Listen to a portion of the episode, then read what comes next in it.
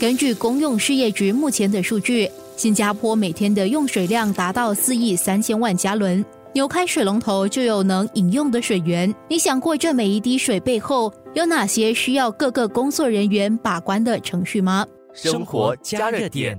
公用事业局呢，目前负责管理大约五千七百公里长的饮用水供水管道，每天为全岛各个住宅、商业和工业用户输送干净的饮用水。其实要管理这么庞大的供水网络，为顾客提供二十四小时不间断的优质饮用水，并不容易。如果单单靠我们的员工每天去全岛各地随机的视察，那个是远远不够的。那么我们就不得不借助科技来监控整个供水网络。其中最值得一提的呢，就是我们的智能。水网了。那为什么会把它叫做智能水网呢？其实简单的来说，这个系统能够有效的将信息和通信技术融入我们供水系统的管理，利用遍布全岛的感应器和分析工具，对整个网络的水管状况啊、水质啊和用水量信息等等做出一个实时的监控。那比如说啊，如果某个水压感应器突然向我们发出警告讯号，告诉我们啊这个地方有水压的突然降低，那我们的团队就会及时做出反应，进行调查。通过这个监控系统呢，这样我们就可以及时发现一些漏水情况，以降低水管爆裂的风险。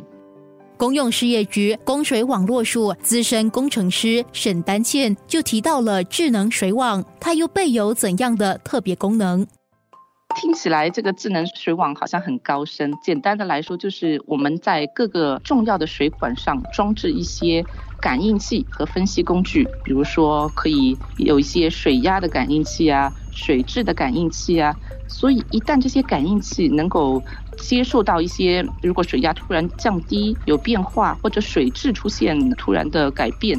那它就会发出一个警告讯号给我们的工作人员，然后让我们及时的去进行反应、进行调查，来发现是不是真的是有这个情况。目前我们整个水网有大概三百五十个感应器，对整个水网进行一个宏观的监测。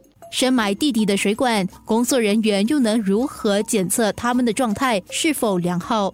大多数水管都埋在地底下。一些细微的这些裂缝呢，经过很多年，其实是可能造成的，但是并不容易被发觉。只有时间久了以后，这些缝隙越来越大，那些水如果跑到路面上，才会被人所发现。所以我们就会想说，啊，我们需要一个新科技来尽快的发现这些小的裂缝。目前呢，我们用这个声波检测感应器的新科技，就可以及时的发现水管的这些小裂缝，然后进行维修，这样就能避免水管严重漏水而导致必。必须关闭的情况，对居民造成不便。我可以举一些例子啊，我们的一些智能工具包括了漏水检测感应器啊。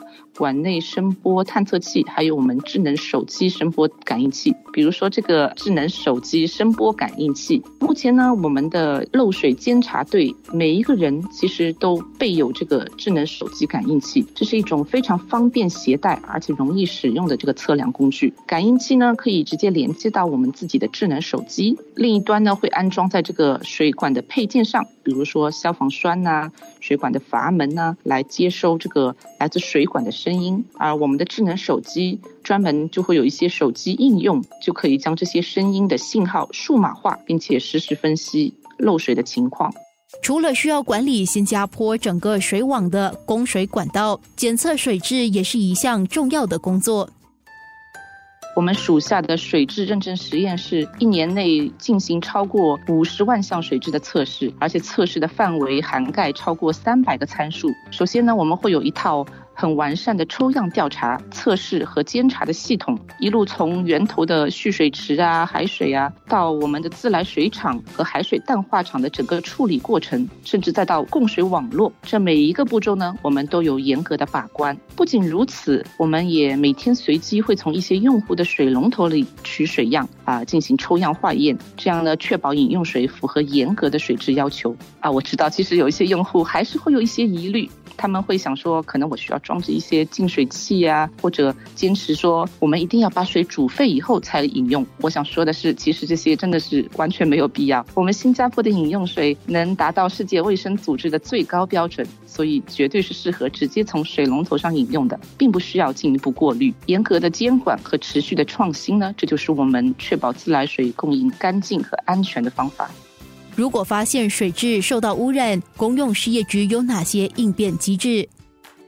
如果我们发现任何饮用水有污浊的情况呢？当然，我们的首要任务一定是确保水质的合格和公众的健康安全。我们会立刻追查和冲洗水管内的水，我们也会马上隔离有问题的水管，不让这些水输送到顾客的水龙头。那为了尽快的恢复供水呢？如果有必要，我们甚至会重新调整整个供水路径，引进干净的水源，把这个水管一路到顾客的水龙头的水都冲洗干净。那在这个过程。当中不可避免的一些顾客的饮用水供应可能会受到影响，我们也会备有临时饮用水的供应，比如说给顾客提供水袋啊，或者是安排我们的水车啊，会需要的顾客提供饮用水。而且近年来呢，我们也更加重视这个预防性维修的工作，比如说啊，我们会对那些重要的阀门进行例行维护，确保水管按照计划或者在紧急状况下需要被关闭的时候能够及时的阻隔开来。另外呢，我们也会更换换。这些较旧的啊，或者容易漏水的水管，以确保它们时刻处于一个良好的状况。我们甚至会在这些水管的装置一些感应器，并且会对这些水管进行一些状况评估啊，来尽早的识别水管是否存在这个爆裂的风险。生活加热点。好雨天气导致的突发性淹水，公用事业局的快速反应小组又会有哪些紧急任务？明天让另外一位公用事业局的代表告诉你。生活加热点。